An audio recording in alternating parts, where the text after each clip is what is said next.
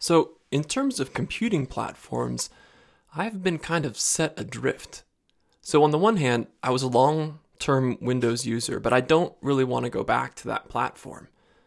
Now, that's not to say that I dislike Microsoft's OS. Unlike many Apple converts who can get a little bit, um, uh, I, I don't know, overly critical of Windows, I actually frequently miss features and workflows from that platform. There are things about macOS that just rub me the wrong way, including the dock, which, by the way, just seems like it was ported from 2002 and has not been updated since.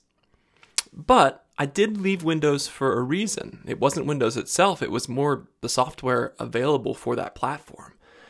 The stuff that I really love, the apps that I really use, my favorites, OmniFocus, Procreate, Drafts, are often Tweetbot are often exclusive to Apple's platforms.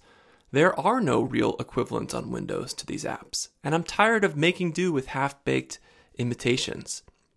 On the other hand, it's really not such a great time to have shifted to Mac OS. Yes, it's true that Apple has suddenly remembered to make some new hardware, see the new MacBook Air, the Mac Mini, or the promised Mac Pro.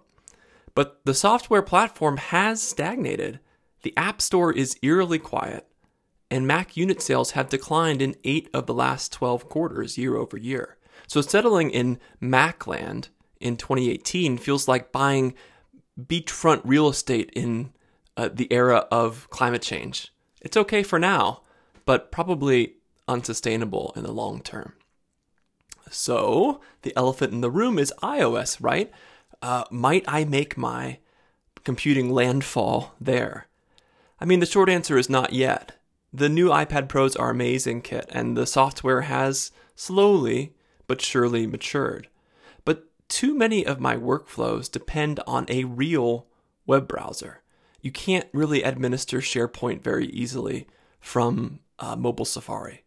Or I often need real Outlook, uh, sorry to say, and often real Outlook on Windows. I I need to build pixel perfect email templates that I know are going to look good on clients, Outlook clients, and you can't just you just can't do that on Outlook for uh, iPad. Even if I didn't work in the enterprise, though, iOS would be a frustrating place to settle right now. I want legit external screen support. I want more robust keyboard shortcuts. And I want easier font installation. Hopefully, these power user features are on their way. iOS 13, we're betting everything on you.